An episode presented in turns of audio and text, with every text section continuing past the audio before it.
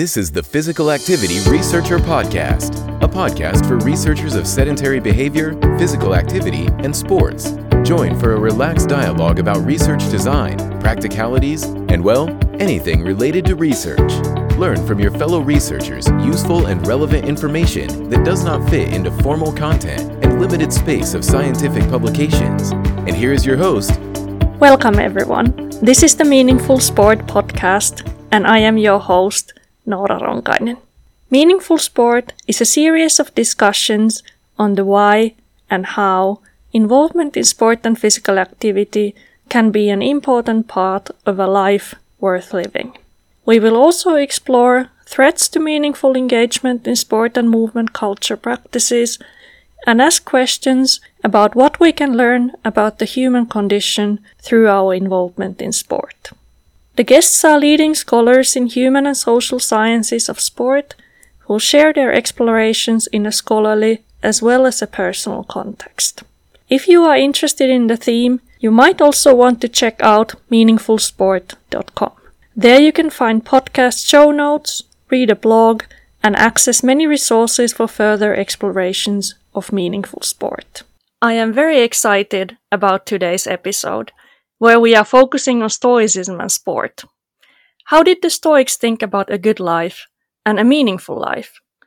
What role might sport play in all of this? How can we cultivate Stoic virtues when we are practicing sport? Our guest is currently completing his PhD in philosophy at Queen's University in Kingston, Ontario, where he examines Stoic ethics and the question of how Stoics thought we should cultivate our virtue. Interestingly, for our discussion today, he has written about these questions in the context of sport, including the controversial sport of mixed martial arts. Besides philosophy, he's an avid practitioner of different martial arts and holds a black belt in Brazilian Jiu Jitsu. Welcome, Michael Tremblay, and thank you so much for joining me for today's exciting discussion. Well, thanks so much for having me. I'm excited to be here. Yeah, I think as a as a start for our discussion, I think it's such a exciting combination to to be a high level martial artist and a philosopher at the same time. So maybe you can share a bit about your journey and how you fell in love with sport and and philosophy as well. Great. Um, yeah, so a little bit about myself. Um, my primary sport is Brazilian Jiu Jitsu. Um, I also wrestled in university, um, but my, my love and my passion is in. I also did competed in uh, mixed martial arts, but my passion's in Brazilian Jiu Jitsu. Uh, my my father runs a martial arts school, so it's something that I did when I was very young. Um, but I wasn't really passionate about it. I wasn't really engaged until around fourteen and I competed for the first time, and then I just fell in love with it. Once I competed, I was absolutely hooked. And uh, the the thing about philosophy, so I, I I started, I would say, my first kind of identity. I started as as a as an athlete, as a martial artist. That's how I thought of myself. Um, and then I just kind of went to undergrad, just you know, to get an undergrad degree. I wasn't really passionate about any subject. I took some philosophy electives I, I, was in psychology and I took some philosophy electives, and I the, they were the most fun I was having. I was getting better grades in them. I was enjoying it more. So then I, I, I switched over, and I think the, the the parallels there are quite strong, even though it might not seem that way. I think in sport, or at least especially in martial arts, we have this view of like self improvement, cultivation, um, you know, becoming becoming the best version of yourself and you kind of use a, a, a, physical instrument or a physical means of training and competition to achieve that goal. And I saw in philosophy, I saw very similar goals, especially in, in the philosophical work that I do, which is ancient Greek philosophy. Ancient mm-hmm. Greek philosophy is focused on, you know, becoming a better person, achieving happiness, improving yourself. And you do that through reading, argumentation, um, so the parallels there, it seemed to me two different means of achieving the same thing, two different means of of um, developing yourself and, and, and improving yourself so that you're you're better able to engage with life. Yeah, I I think that's that's a really nice introduction to to your journey and and so at the moment you have specifically focused on, on Stoicism and, and Stoic philosophy and you and you talked about the goals of philosophy in terms of understanding life, how to better yourself, how to strive for happiness. So so what would be kind of the Stoic views on, on these things? What what would be their idea of a good life? Great. We could spend the, the whole podcast on this too. Um, so Stoicism is an ancient Greek. For those that aren't, aren't familiar with it, it's an ancient Greek philosophy. So originated around 300 BC, long, long time ago. And you had all of these different schools all wanted to achieve happiness, but they kind of disagreed about what happiness looked like and about the best way to get there. So the Stoic innovation, the way the Stoics differentiated themselves from the Epicureans or the Cynics or the Skeptics, is the Stoics thought what what what it meant to have a good life was to be virtuous.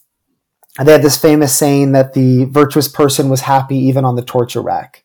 And what that was meant to do is it was meant to demonstrate that, you know, even in the worst possible external physical conditions, if you are if you are virtuous, you're still a you're still happy. And that might sound controversial, but I think that controversy in a contemporary context comes from understanding happiness perhaps as a um, predominantly like a psychological experience of pleasure or something along these lines. Mm-hmm. And you think, well, clearly I'm not, you know, I'm not happiest. I'm not feeling the best when I'm getting tortured. Um, but the word the Stoics were using was eudaimonia, which meant more along the lines of like flourishing yeah. or when are you having your best life? And then it makes a bit more sense in that context. Um, so for the Stoics, the best people, the people living their best lives, are the people who are good people. And, um, you know, a good person is still a good person no matter what happens to them. And this would be, this is contrasted with someone like Aristotle, who argues, you know, well, to be happy, you have to be a good person and you have to have a certain amount of money and a certain amount of fame and all these things. So the Stoic innovation was to totally focus on character development and the pers- pursuit of virtue. And for them, that's what happiness was. Um, now they, they, they, they're, they, they're also going to think that you're going to like suffer less and, you know, feel better if you're virtuous. Um, they think, you know, there's a lot of suffering that comes with being a bad person um, or with not regulating your emotional life properly or, relating to your emotional life properly. But the, the point wasn't uh, an experience of pleasure when they meant happiness. The point was what's the best way to flourish or even live a meaningful life, right? I think that's a, a better direction to take it. I think I was going to ask about uh, kind of happiness would be the term that you use, and that would be a very different understanding of happiness than what would be some of the understandings in contemporary discourse where happiness is just kind of this state of positive effect and you know mm-hmm. having good time and enjoying the moment so that's definitely not what the stoics are saying that that's kind of the purpose of life how would you if we think about meaning and meaningfulness meaningful lives how how does the stoic philosophy relate to those ideas so i know you you sent me a couple questions before this podcast, and I was um, thinking about them because I think this is kind of a way of ta- meaning is, is is a way of talking about happiness that I think is wasn't really present in ancient Greek philosophy. Mm-hmm. Um, so you know, I'm going to be kind of putting some words into the mouth. But I think one way to hash out meaning is to think you have a purpose, right? So everything is going towards a specific ends. And so one thing Stoicism provides, um, you know, and, and, you had mentioned in your questions existentialism as well. Mm-hmm. So a way that Stoicism really contradicts with philosophies like existentialism is Stoicism posits, you know, there is a human nature. There is a human function, right? And what yeah. it means to be happy and be a good person is to maximize and fulfill that human nature. We, as rational animals, as after you know God, the person with the the the types of beings with the highest level of rationality, our human nature is to, or sorry, our human nature is to think. So virtuous examples of ourselves, good examples of ourselves, are those that think well. Um, and that's that's so that gives us a sense of you know how should i navigate situations? What should i do? What should i look for when i want to live a good life? And their answer is you should look to to think well and to reason properly. So one thing i didn't mention before was that their understanding of virtue was wisdom. To be virtuous is to be wise. To understand yourself and to understand the world that you that you're a part of. Um, and the reason that was virtue is virtue was excellence. So, what is an excellent person? An excellent person, as a thinking being, is a being that thinks well. So, a, a perfected person is one who has achieved wisdom. Um, and I think that gives you a sense of meaning because it gives you a, a teleology, right? It gives you an end. It says, well, why am I here? What's my purpose? Well, I'm, you know, I'm here to be a good person to to live as well as possible. And what does that mean? That means to to think well, to reason well, um, and and move towards virtue and and wisdom.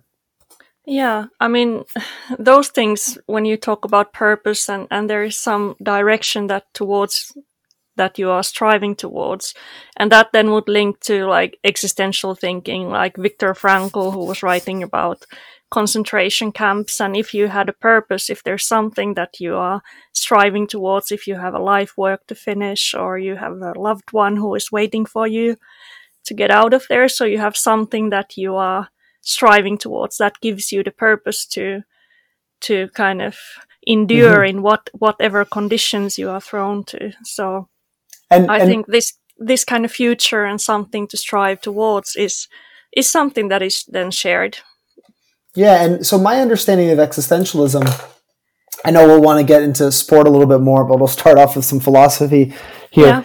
I've always understood it, you know, um, as existence precedes essence. So mm-hmm. what that mm-hmm. means is first we exist and then we create meaning for ourselves. So my reading of Viktor Frankl in Man's Search for Meaning is mankind has to, you know, create a function or a purpose for himself so that he can withstand extreme things. Um, Nietzsche has this comment, you know, like any what is endurable if you have a why. Yeah. Um, so if we can create a meaning, um, we can we can, you know, undergo extreme hardship in pursuit of that of that meaning, that purpose. Mm-hmm. The, the Stoic change, though, the Stoic difference is that the Stoics aren't going to think we're creating that. They're going to think there's a truth of the matter. Our meaning is to be wise, to reason well, to understand the world as it is. Um, so anybody who posits a different meaning is, is incorrect. And it might still be motivationally effective, but they're making a mistake if they posit a different meaning. Yeah, I think that's a great clarification. And uh, just thinking of existential thought, I think you are correct with uh, just like you said, existence and and that we are nothing beyond what we create of ourselves, like Sartre would be saying. But then mm-hmm. I guess like certain other existential thinkers would be more talking about discovering meaning, that it's something that is out there in the world, but it's for us to discover and kind of become aware of. And I think Frankl had like some some of that strand in his thinking as well. But yeah, I, I think that's a good uh, clarification in terms of those differences. So uh, just to move on and, and then we will get to sports before we are boring our listeners. Let's just do like a quick, um, uh, you can just talk a couple of minutes about uh, who are the key thinkers and, and, and kind of the historical background of Stoicism.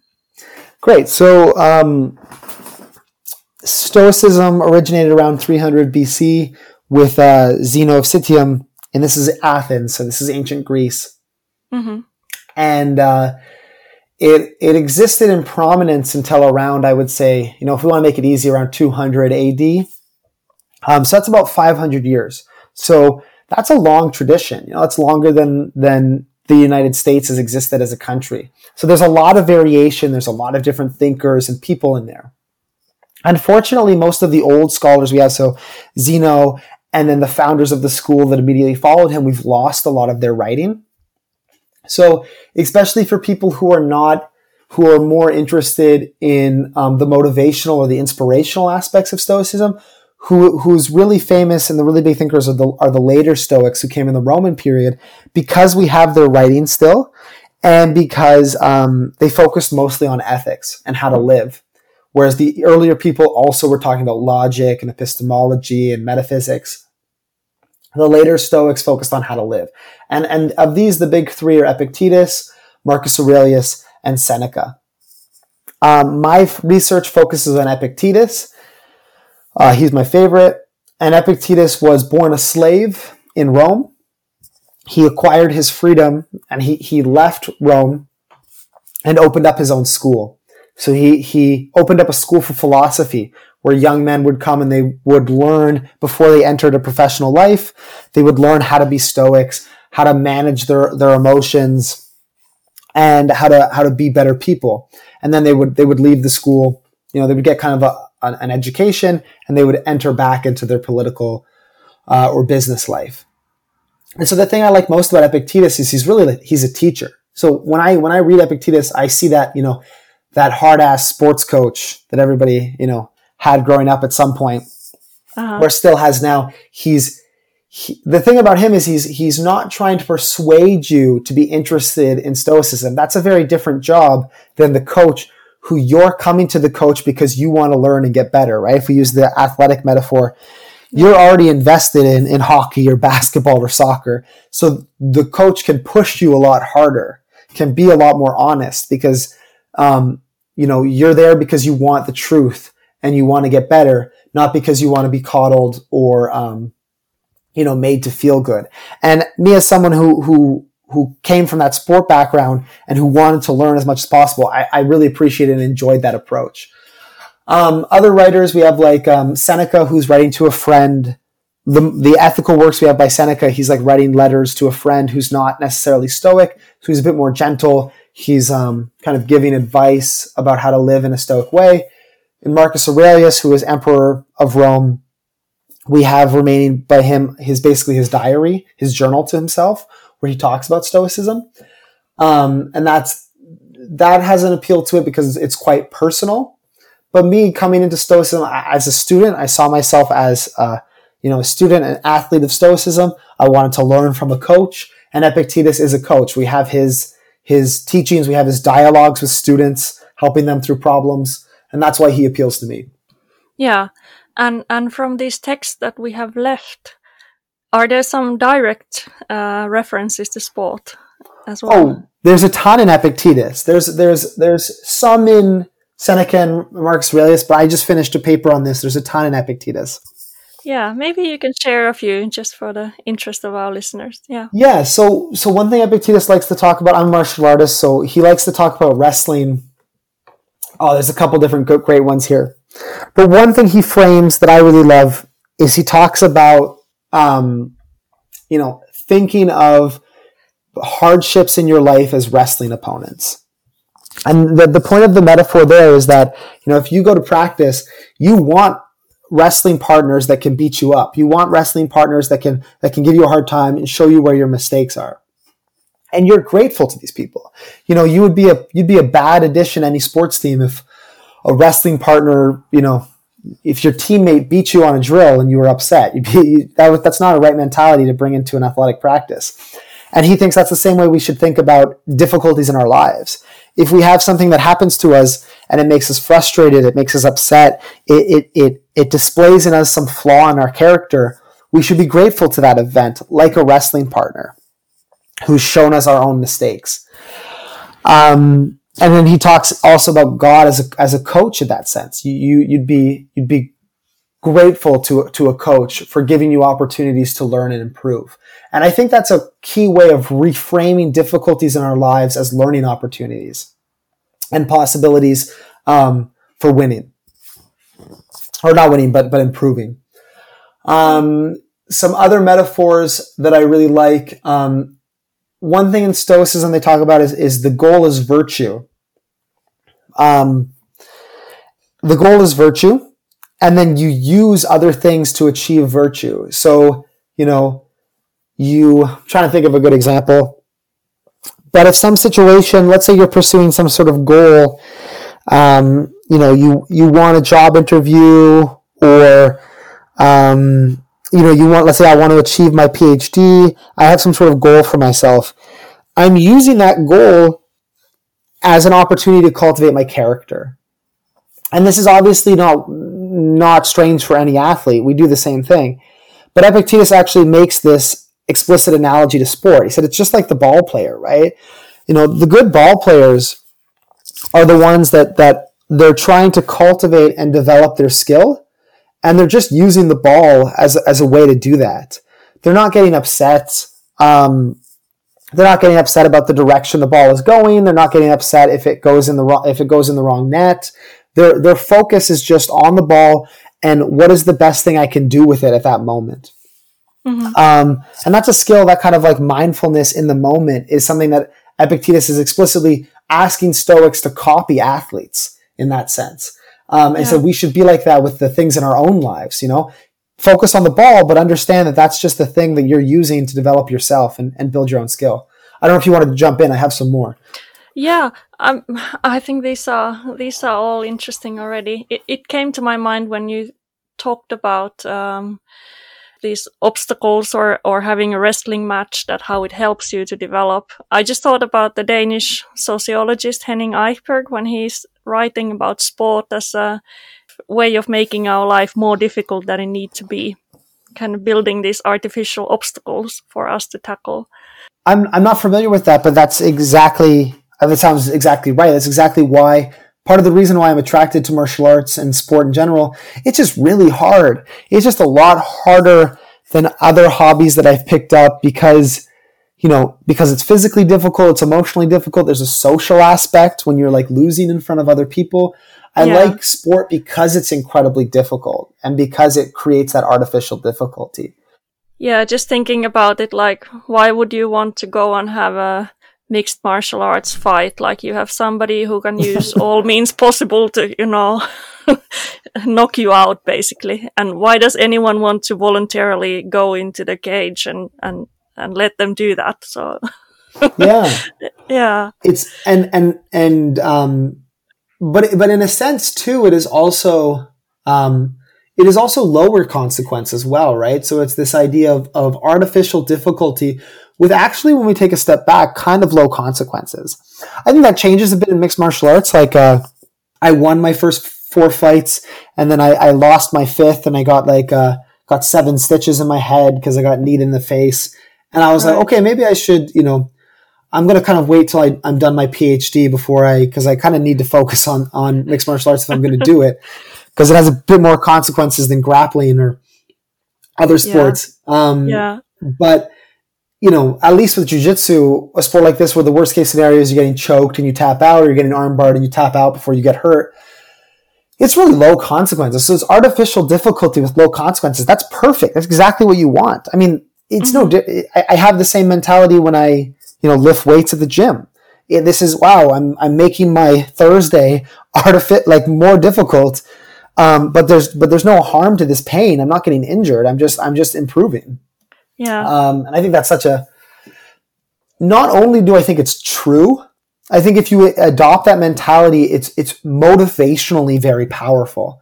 So, I mean, re- regardless of how you relate to the difficulties in your life, you're already becoming tougher and learning and improving. But if you can make that mindset switch, that process becomes so much, so much less painful because the struggles become meaningful, right? That's what we were talking about meaning before.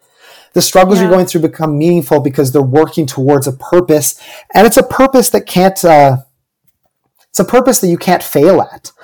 I can lose in the soccer game. I can lose in the wrestling match but I can't lose in this process of learning and improving. I always have something, always have access to that. Yeah, I, I think what you say about the low consequence, like definitely in most sports, like, you know, you play football, somebody wins, somebody loses. But at the end of the day, it's not like, it's not serious. That's what we talked about with Emily Ryall in, in her episode. Mm-hmm. But so, yeah. So I kind of jumped in a bit. So I'll, I'd be interested to hear a bit more, more about those examples about your favorite passages in, in Epictetus. Yeah, I, I find them very inspiring. Um, there's another where he talks about um, actually being like an MMA fighter, right? Because they had pankration at the time, and pankration is pan, and then kratos is that second word, so it's all powerful. So it's the person who's powerful in everything. Um, and that was just mixed martial arts. That was like no holds barred fighting in the Olympics. And he talks about, you know, having your mind be like a pankration fighter who has their hands up. So they're always, you know, ready. You know, that in, in UFC now you have to defend yourself at all times. And the idea here is to be, is, um, to be ever vigilant and cautious because we make a lot of mistakes in our reasoning when we're not cautious. And those kind of mistakes bring us a lot of hardship. Um, you know, if we jump the gun and think something is worse than it is, or we make some sort of negative assumption about someone or some situation.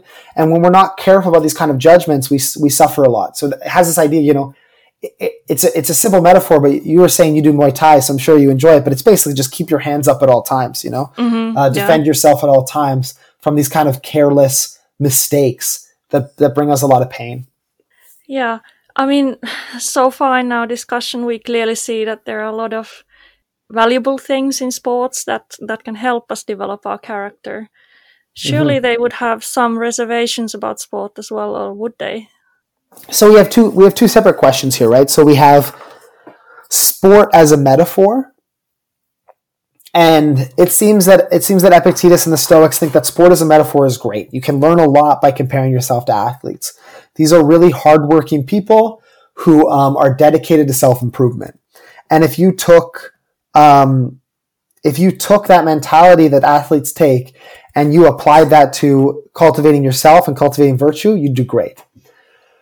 That's the metaphor. And then there's actually practicing sport. So is actually doing sport, you know, put down your books and go out and play a game of, you know, play a game of football. Is that good for you? And and the Stoics were cautious here. Um, a couple reasons. One reason is that sport can be distracting. Um, and I mean, I'm sure you see this. You know, you're not there's there's there's there's a lot of times when um, you know, I've recently just got become a fan of basketball, and you know, I was watching some playoff basketball, and I was like, I don't know if this is good for me. Like, I'm very stressed. I'm feeling a lot of emotions about this. Um, so there's times when our like, you know, I, I the the Toronto Raptors lost, and like I had trouble falling asleep, and I was like, I don't know if this is good for me.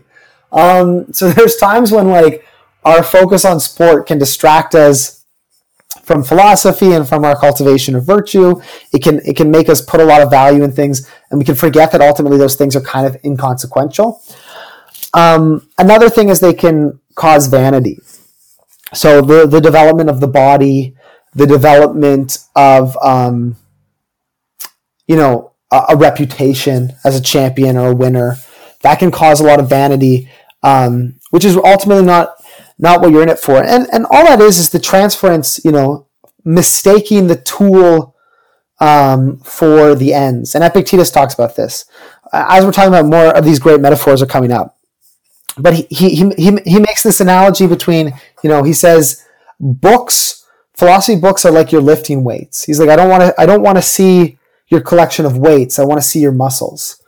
Um, and the point is like, you know, don't confuse, you know, don't show me your library, show me how virtuous you are. And it's don't confuse the means of, of becoming better with actually being better. Um, and, you know, you see this all the time. I know in jiu-jitsu, there's a lot of people who are great at jiu-jitsu who, who are not necessarily um, the best people, even though martial arts talks a lot about self-improvement. And we can, sometimes those people confuse the means of becoming a better person, training in martial arts, with the the ultimate ends, becoming a better person. So we we want to when we're practicing sport, watch out for that common mistake. Um, yeah, another one last passage because I, I, I want to throw it in because it's my it's my favorite and it slipped my mind for some reason.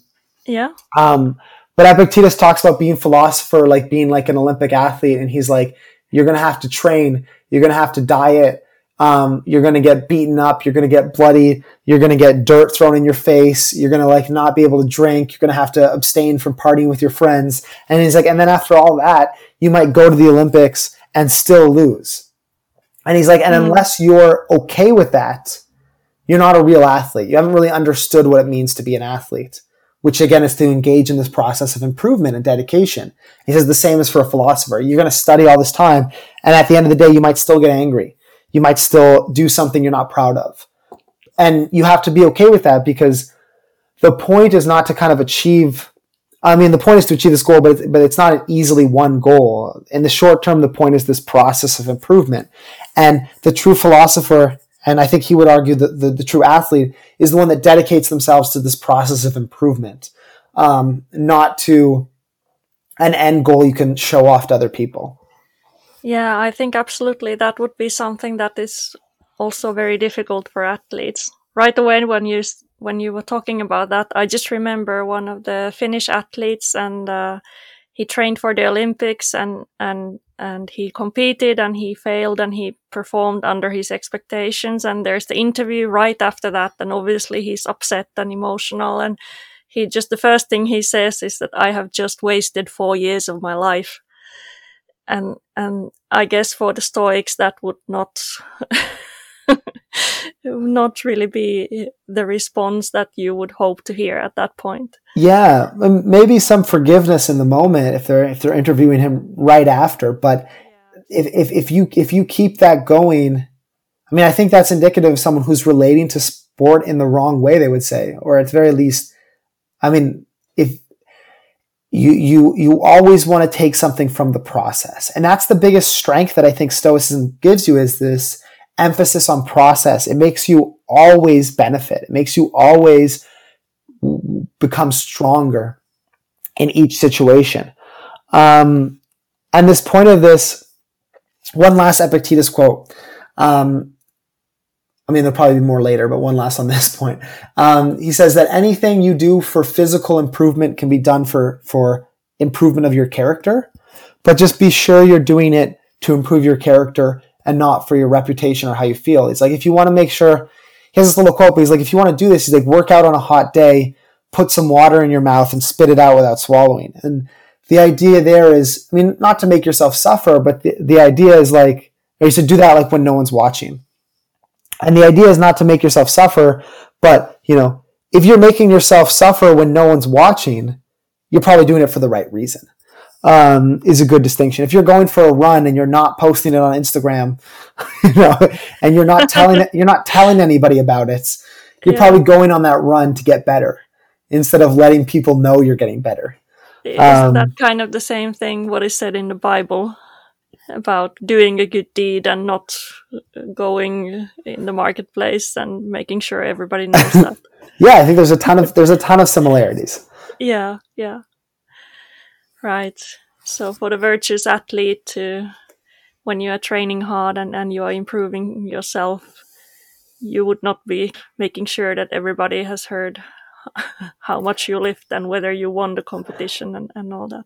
Yeah, and I don't want to pick on this. I don't want to pick on the Finnish athlete because um, you know, that's obviously a very a lot of sacrifice they've put into it. But yeah, um, yeah. whether or not you win is you know, is a factor, a representation of who shows up that day mm. um, and how they perform. So this idea somehow that you know you've you've trained for four years, and then you know Johnny from the United States gets injured, and you know the, this other person has a bad run, so then you get the gold medal, and somehow it was worth it. But mm. you know now you've come you've come fourth because everybody else performed well and it's not worth it, even though your time was the same in both universes. It, it's a very conf- it would be very confusing for the Stoics, and I, I think I would, it w- it's a very confusing outlook because yeah, you're really putting the emphasis on this external reward that you can show to other people and you can brag about because your time is this is the same and you've trained for four years and so whether or not you've wasted those years even if you're looking at performance should be determined you know, even before you compete. Because, you know, if you if you didn't get better over those four years, that was wasted even before you lost. Mm. Um, you know, the fact that you lost just doesn't doesn't make a difference. And if you had won, it wouldn't have made a difference either. Um, it's just that once again, hitting on this this mindset shift from results to process um, is is a big one for the Stoics. Yeah, thanks for the wonderful discussion. Thanks for joining us this week on Physical Activity Researcher Podcast. If you like the show, make sure you never miss an episode by subscribing or following the show on Twitter. This podcast is made possible by listeners like you. Thank you for your support. If you found value in the show, we would really appreciate a rating on Apple Podcast or whichever app you use. Or if you would, in a real old school way, simply tell a friend about the show. It would be a great help for us. We have a fantastic lineup of guests for forthcoming episodes, so be sure to tune in. Thank you all for your support and have a great day.